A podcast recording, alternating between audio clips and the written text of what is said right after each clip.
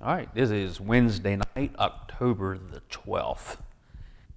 And we finished up James, and I, am going to, in, this is going to be a transition uh, night, and I've got a request of what we might be able to do next, and I haven't had a chance to really get into that and prepare anything.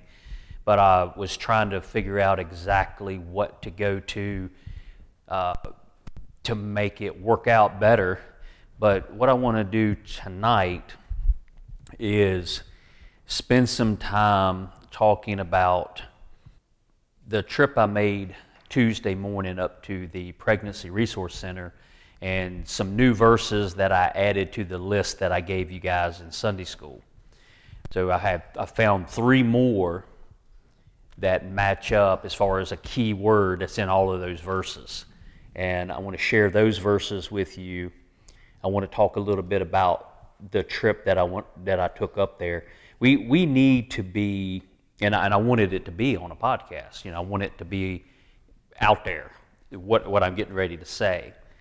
You know, we're instructed in the Word of God to be the church out in the world, not just when we come together. And there's different things that each one of us might have uh, an interest in, maybe a calling toward. There's each one of us have the uh, ability to go out and do things. And then there's things that we do as a church together that we try to do together. So uh, the Pregnancy Resource Center is something that I am, am very passionate about. And I was very happy to sign up to go up there. So I went to the Radford office. It is right beside Radford University. And it's an older house that has been converted over to a clinic. So I, I went up there at 9. There was three ladies working. I'm pretty sure it was Donna, Mindy, and Sarah. I'm pretty sure. And Donna uh, took me around. I hope I'm saying the names right, but she she took me on a tour throughout the whole place. They used the basement. They used the main level as the entrance waiting room, uh, the desk that's behind glass, and then there's a kitchen. There's offices for each lady that works there. There's a room for an exam room upstairs there's a room for counselors. They've got it all. It's it is decorated beautifully. It has uh, just everything as neat as it could be. Down in the basement is where they where they bring in donations, and there's a room where they they sort through them. There's a whole nother room that has pretty much all diapers in there, and then a classroom. There's a classroom down there but very impressive place. And they told me that I really need to uh, plan a trip to the Blacksburg location because it is totally different. I saw the brand new ultrasound machine that was sitting downstairs, and they are waiting for the people who are going to come and carry it upstairs and, and change it out. So they still have the old one upstairs being used now, but the new one is there. I think the one in Blacksburg is probably already up and running. Uh, so they every morning when they come in, somewhere between 9 and 9:30, the the people who are working, they will go into the kitchen and they just stand in the kitchen and they'll they'll pray. Each one of them will pray. So I went over with them the the verses that we talked about here not that long ago. And I gave most of you a handout. We made copies of it. So th- those were Psalm 139, verses 13 through 16, just in case someone's listening uh, and wanting to know what I'm talking about. Uh, you can look up Psalm 139, 13 through 16, talking about the baby being formed in the mother's womb talking about how it is not complete, but that it gets that way over time. Uh, Isaiah 49, verses 1, and then you can skip to verse 5. After you read 1, you can skip down to verse 5. Uh, the Lord hath called me from the womb, from the bowels of my mother hath he made mention of my name. And now saith the Lord that formed me from the womb to be his servant. Uh, that was verse 5. So while, the, while Isaiah was in the womb, God made mention of his name. And from the womb to be his servant. The next one, Jeremiah 1, is very similar to that before I formed, this is the very beginning of uh, chapter 1, verses 4 and 5. Read both of those. Now, what I have wrote down here may not be all of 4. Before I formed thee in the belly, I knew thee, and before thou camest forth out of the womb, I sanctified thee, and I had ordained thee a prophet unto the nations. So again, he knew Jeremiah, God knew Jeremiah, and he set him apart and actually ordained him while he was in the womb to be a prophet to the nations. So I skipped over 139 because I knew those girls knew that one really well. That's one of their main verses. And so I shared with them Isaiah 49, uh, Jeremiah 1 4, and then I talked about Luke, Luke 141, which was the story. I don't have the verse wrote out here, but that's just where you go to see the example of a baby leaping in, in his mother's womb. John the Baptist leaped in the womb of Elizabeth. Now, if you back up to verse, I think it's 36, it says, he, Gabriel was telling Mary about how her cousin Elizabeth has conceived a clump of cells. Is that, you think that's what it says in there? your cousin Elizabeth has conceived a son. Not a mass of tissue or a clump of cells, but a son. So we talked about that. Uh, blessed is the fruit of thy womb. There's in 41 and 44, there's the word the babe leaped in my womb. The babe. Right, that, that word that was translated from the Greek is uh, brephos. It's B R E P H O S. Briefos, I guess. I don't know. And, and, and I told them, I don't like bringing up the Greek.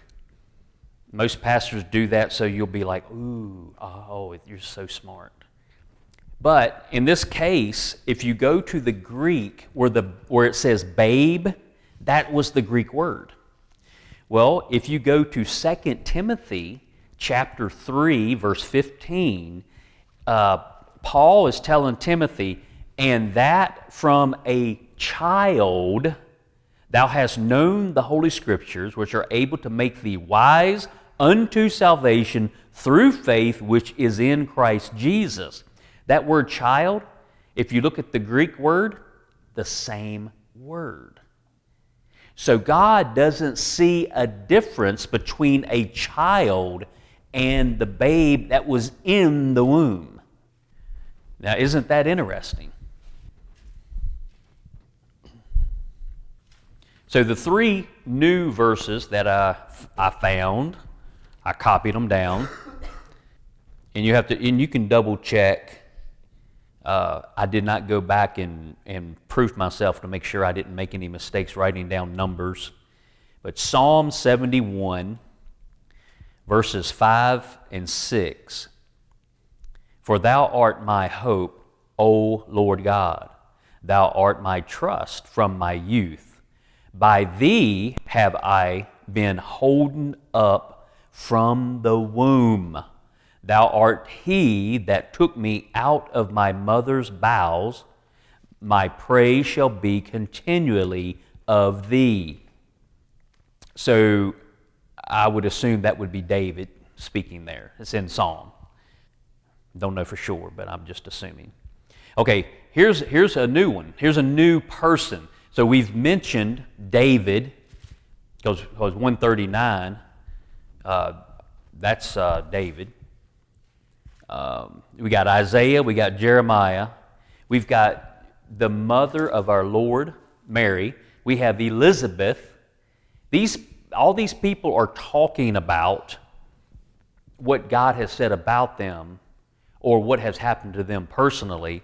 Now we have something from Paul. This is Galatians chapter 1, verses 15 and 16. But when it pleased God who separated me from my mother's womb and called me by his grace to reveal his Son, which is Jesus, in me, that I might preach him among the heathen, immediately I conferred not with flesh and blood and then Psalm 127, verse 3. Lo, children are an heritage of the Lord, and the fruit of the womb is his reward. Womb is the key word.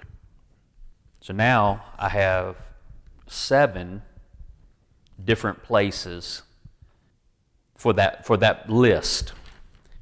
So I wanted to share that with you guys. Oh, when, when I got done, of course, we, we prayed. And then, before I could leave, uh, Donna said, Yeah, I, I, was telling her about making copies of that page and how we were, you know, the, the, why we did it to begin with. And she said, Yeah, I would like to have a copy. And I said, You want to make a copy? She said, I would love to. So I gave her those two pieces of paper, and she went in, made copies of it, and then she brought it back and she said, You got really nice handwriting. Because I told him, I'm like, I'm old fashioned, I write everything. And I, I mean, I, I, w- I was writing those other three really fast. I, I was surprised she said I had good handwriting. I don't see it. But I guess because she could read it, it was good. And then I just, while I was going through all of that, I just made mention of three different key places in Proverbs. And I just mentioned each so, but we're going to we're gonna read them and maybe even get a little bit of insight from, the, uh, from this commentary here. So, one to always remember, this is, write this down in your notes. You, you want to remember Proverbs chapter 6, verses 16 and 17, which says, These six things doeth the Lord hate, yea, seven are an abomination unto him a proud look, a lying tongue, and hands that shed innocent blood. That's the key part right there. Hands that shed innocent blood. And heart that deviseth wicked imaginations, feet that be swift in running to mischief, a false witness that speaketh lies, and he that soweth discord among the brethren. So those things so there's, there's two that are, that are in the same category. I think that's why when it says, and you see it throughout Proverbs, you'll see, and these six things, and seven, it's like, well, which is it? Is it six or is it seven? Well, if you count them, it's going to be seven. But a lying tongue and, and, and a false witness that speaketh lies, you could, that's two different types of lying. But the main thing that we're looking at here is the shedding. God hates it and says it's an abomination, hands that shed innocent blood. Now, there is varying ways that that can happen. Anybody who anybody who's innocent in any stage of life that is killed by someone, that's shedding of innocent blood. But when you take a baby in the womb, then that's definitely innocent blood. The most innocent, the most innocent. so, out of this commentary, uh, hands that shed innocent blood, every human life is, uh, is of infinite value to God. He proved this by paying an infinite price at Calvary for our redemption. The institution of capital punishment, which was uh, out of Genesis 9 6, reflects God's attitude toward murder. So if someone was to kill an innocent person, then that person had to pay with his life. The punishment was death because they murdered an innocent person. But if they were able to get to a city of refuge, you couldn't, you couldn't touch them. But if they didn't get away, then they would die. The next place in Proverbs is in 24. Verse 10 says, If thou faint in the day of adversity, thy strength is small. If thou, verse 11, if thou forbear to deliver them that are drawn unto death, and those that are ready to be slain. So if you if your strength you see you're in a really bad situation, the day of adversity, and you see innocent people and you don't do anything about it, to deliver them that are drawn unto death and those that are ready to be slain, if thou sayest, Behold, we knew it not, doeth not he that pondereth the heart consider it? And he that keepeth thy soul, doeth not he know it? And shall not he render to every man according to his works? So when you do nothing, when you see a great injustice being done, you might talk about how you don't like it, but if you don't do something to stop it, then your excuses don't matter to God. You have to stand up and do something about when people are being led to their deaths, ready to be slain. But a lot of times when, when things get tough, when, you, when you're up against adversity, you will cower, turn, and run and just hide and do nothing. All right, that was. Oh, wow.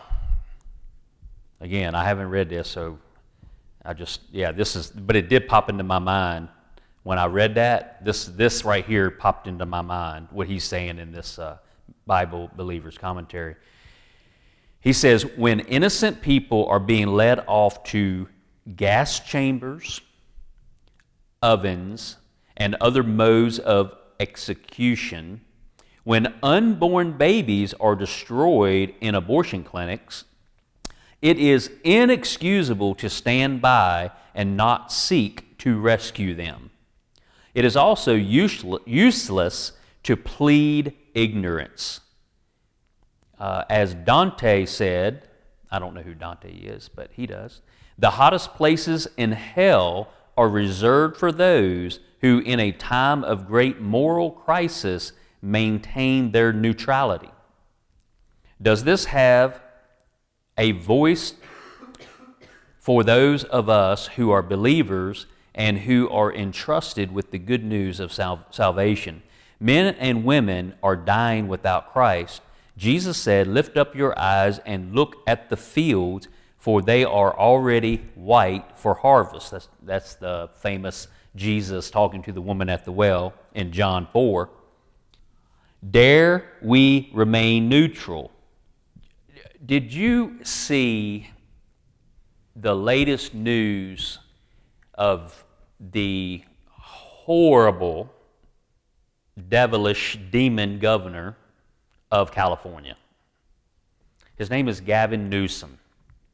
And he rented out or, or paid for billboards in other major cities in America in the states that restrict abortion. He purposely went into those states and bought billboard space and on the billboards, it says, You can come to California and we will help you with killing your baby. And he didn't say it that way, but we will accept you in California. You can have abortions in California. And they had, I, I wouldn't be surprised if Gavin Newsom is struck down by God Almighty anytime because he quoted scripture on the billboards. He quoted out of, I think it was Mark, where Jesus was saying the two greatest uh, commandments. Now, they leave out the first one, but they put the second one on there uh, to love your neighbor as yourself. They put that on the billboard, quoting Jesus along with killing unborn babies. That is the scariest thing I think I've ever seen. He's going to die and go to hell for sure if he doesn't change his ways. And, and he, I heard he, he grew up a Catholic, which, you know, they're supposed to be very protective of unborn babies. So was our president. He was supposedly a Catholic, in name only. So John MacArthur put out a special message, and I just listened to it this morning, and he was pleading for Gavin Newsom to repent and to look for salvation in Jesus Christ because he needed it in a worse sort of way. Because he said, you know, John MacArthur was saying, you know, in California, we can do nothing politically. It's just you go vote, it means nothing. They go vote, but it never works out. They had a chance to get rid of him in a recall election, and, and Gavin Newsom still won it. So their, their, their hands are tied, but they go to the Lord and pray that things will be changed. When prophets of God, if you read through your Bible, when you read all the places Paul went to, a whole lot of bad things happen, especially throughout the Old Testament. When you see a person that was very evil, whether it be a king, a Pharaoh in Egypt, and their heart gets harder and harder, and we pray for those people. The prophets spoke the word of God to them, and very, very seldom did anybody ever change for the good? Even in the New Testament. Pilate, doomed. Herod, Herod, doomed. His sons, doomed. We, we were just mentioning uh, uh, King Agrippa, almost, but doomed. Very few times do you see somebody that changes for the good when they are extremely evil. You know, I've been talking about, I, I, I, for whatever reason, talking about Hezekiah, and I've mentioned this several, this will sound very, really familiar to, to you. He prayed that God would give him those extra 15 years, and then what came out of those 15 years? A couple years into that extra 15 years, he had a son who became the worst king ever did so many things that were hideous. He was led away in the captivity, going to Babylon. He, they put hooks, hooks in his flesh. Y'all remember reading any of that? Hooks in his flesh and pulled him with ropes all the way to Babylon. Can you imagine how miserable he he deserved every bit of it for what he did. But in his humiliation and the pain and suffering, and all of that was because of what he did. The Bible says, because of the evil things that that king did, whether you were innocent, had done nothing wrong to deserve the captivity, it was all because of him that all those people were led, all those people were murdered, all those people were led into, into captivity. It was because of him. But at the very end, he repented. And nobody would say, okay, we'll forgive you, but God did. No person, unless they were miraculously changed by God to have a forgiving spirit. We, are all supposed to be that way. We're supposed to pray for those who are extremely evil It's very hard to pray for somebody like Gavin Newsom, but we should do it. We should pray for everybody who's, be, who's being extremely evil. We should pray for them. So we, we get a good lesson out of that story of Manasseh. By the end of his miserable, wretched life, he did turn. Uh, can you think of some other people that, that actually turned in, in you know, most, most kings just, just died. They were evil men and they never turned. But think of hmm? Nebuchadnezzar. Evil, evil king. Did horrible things. Would heat up a furnace, what, seven times hotter than it's supposed to be, and throw in uh, three Hebrew dudes that wouldn't bow to an idol. That's the things that he did. Horrible things.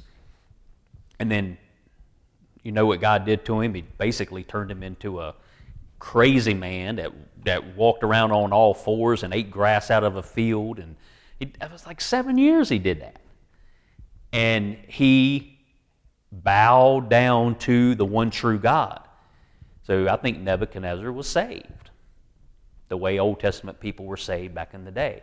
Uh, who, who was another one? Think about Jonah going to Nineveh.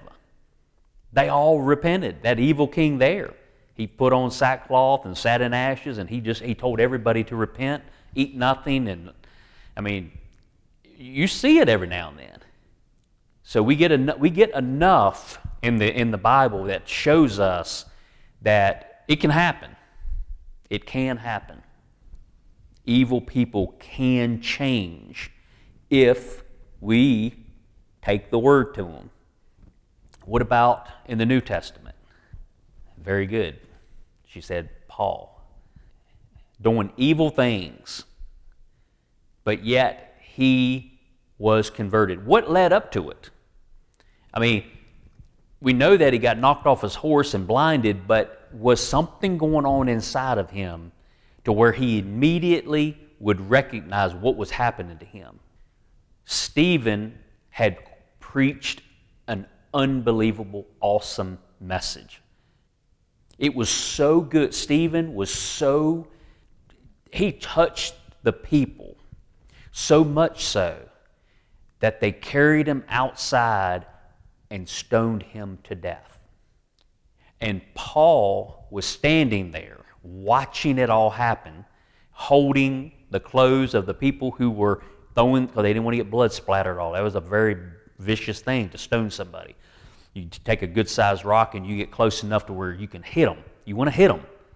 You don't want to miss, so you get close enough to hit them. And when you hit them in the head, the blood flew.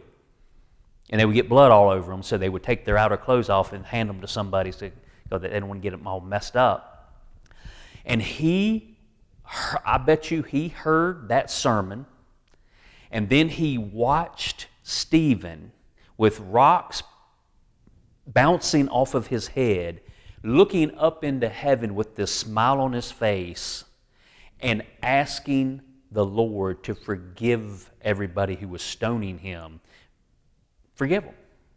And Paul standing there watching all of this. And, you know, I, I've said in the past, I think his heart was pricked. I think he was touched and then I, you know I've had people say, "Oh no, no," because he went out and did it. Even he he went out and was even rougher and tougher, and he was had more zeal to go after the Christians. And I'm like, exactly, you're proving my point. Why did he go out even more and more vicious? Because something happened to him that day. It's either people turn and, and start to repent, or they get even worse trying to trying to squash this thing that's happening to them it's, and, and like I said way back then, this is years ago, it's the people who are indifferent, that it doesn't change them at all, it's the ones that I'm worried about.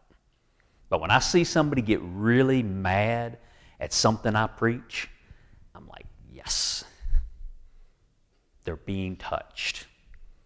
If it wasn't getting in, they'd be just sitting there, just staring off in space.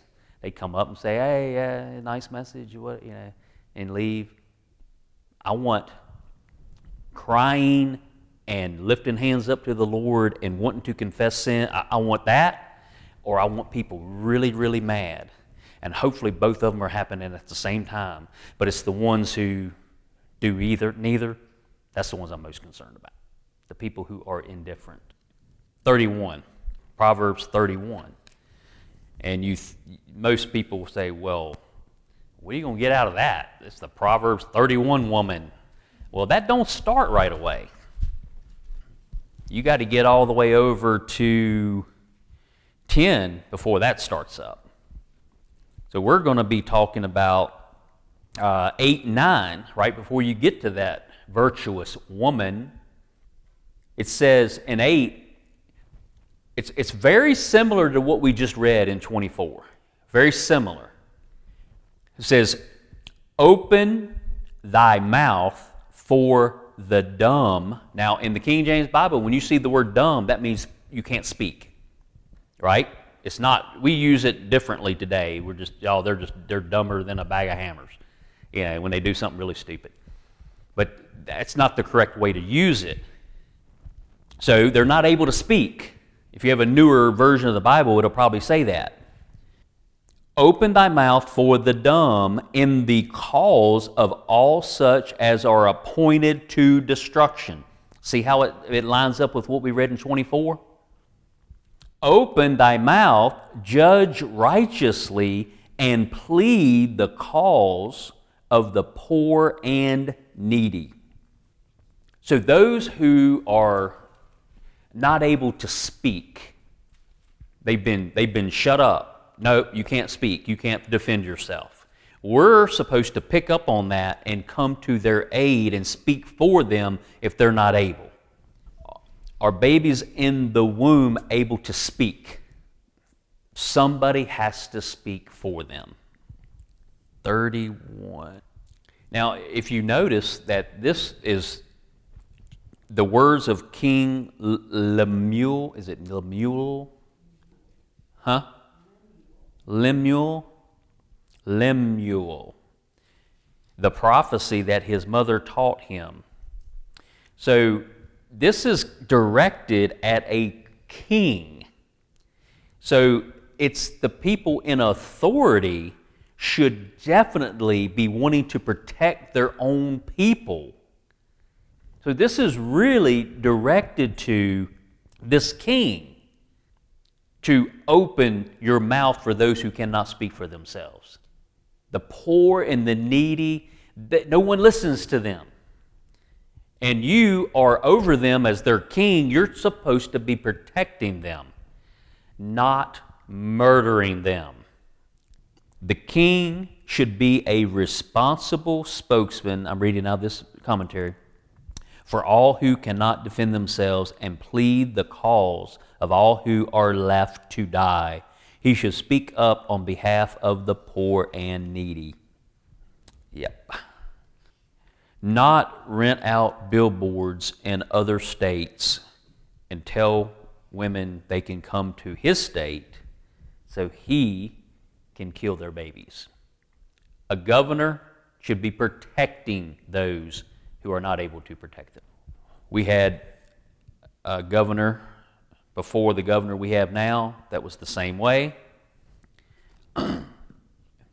there were horrible kings, Manasseh being one of them, that actually participated in taking the babies and throwing them into the fire of Molech.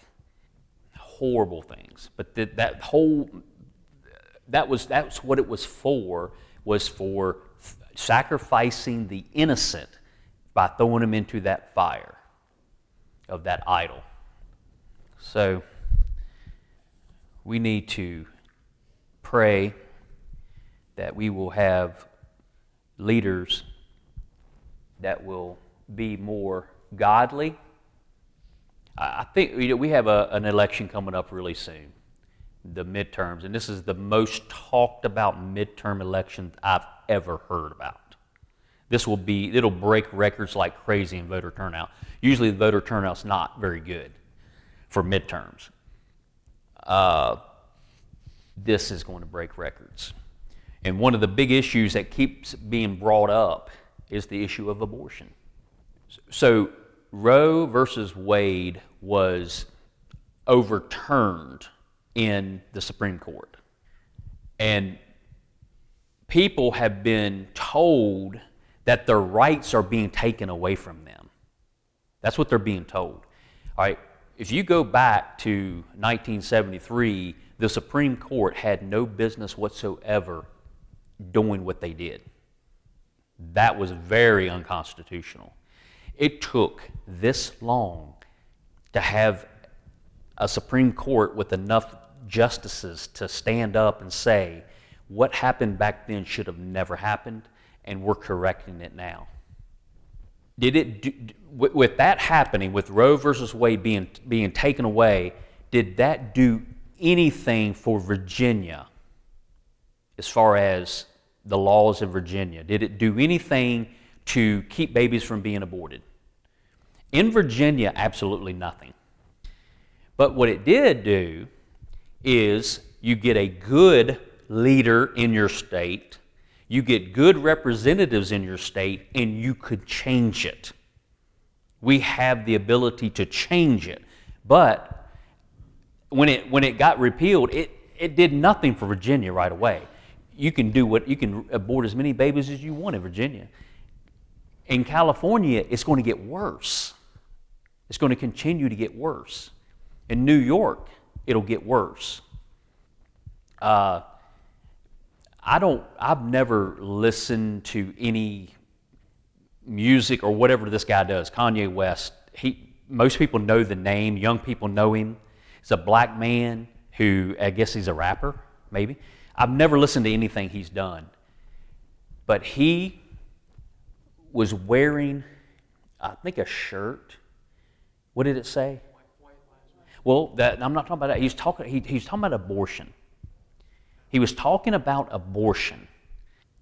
And he gets, it was something that he did, and they said, What kind of response do you get from people? I think it was on a shirt. It was some, oh, oh, it's something he wears, and it's a picture of an ultrasound of a baby inside the womb. All right, don't let me forget what I'm saying. I'm going back up to the, the, the clinic right now. We're going back up there. In the exam room, they have this black box that they open up, and it's got a little tiny figure of what the baby looks like at like four weeks old, and then what it looks like at six weeks old, and then eight, and how much bigger it is after just a week. So people, when they come in, they, they're looking, at, all right, you, you are now five weeks pregnant. This is what it looks like right now. And they got, it's like, so they, they have that. Now, so this ultrasound picture that he wears, and people ask, well, what's that? Well, that's the ultrasound of my, of, of I guess it's his, one of his kids. And see, it's a baby. How could you dare abort that? And, and they asked him, what kind of what kind of response do you get from people for wearing that around for that purpose? And he said i really don't care what kind of response i get. All i care about is that there's more babies in new york that get aborted than get born. He said what i what i care about is that 50% of the african american population was aborted. That's what i care about. I thought that was a really good answer Really good answer. All right, let's pray. Heavenly Father, we are here, we're, we're in your word, Father. We, we need to be people who know your word. Father, we need to speak your word. Instead of getting angry and wishing bad on people who do evil, Father, we need to touch their hearts with your word. Father, I pray that we would be people who wouldn't be neutral. Father, that we wouldn't be people who would just hide, but that we would have a boldness about us just to speak your simple, precious word that anybody can understand. Father, that we would see the evil that's around us and the evil men, and we would have a heart of compassion for them, knowing what their eternity is going to be. And that we would pray earnestly that they would see your way and that their way is leading them to a very bad place. Father, give us the strength to pray for those who need to be prayed for. Father, give us a voice for those who do not have a voice. Father, give us the boldness to stand up for those who can't stand up for themselves. Thank you, Lord.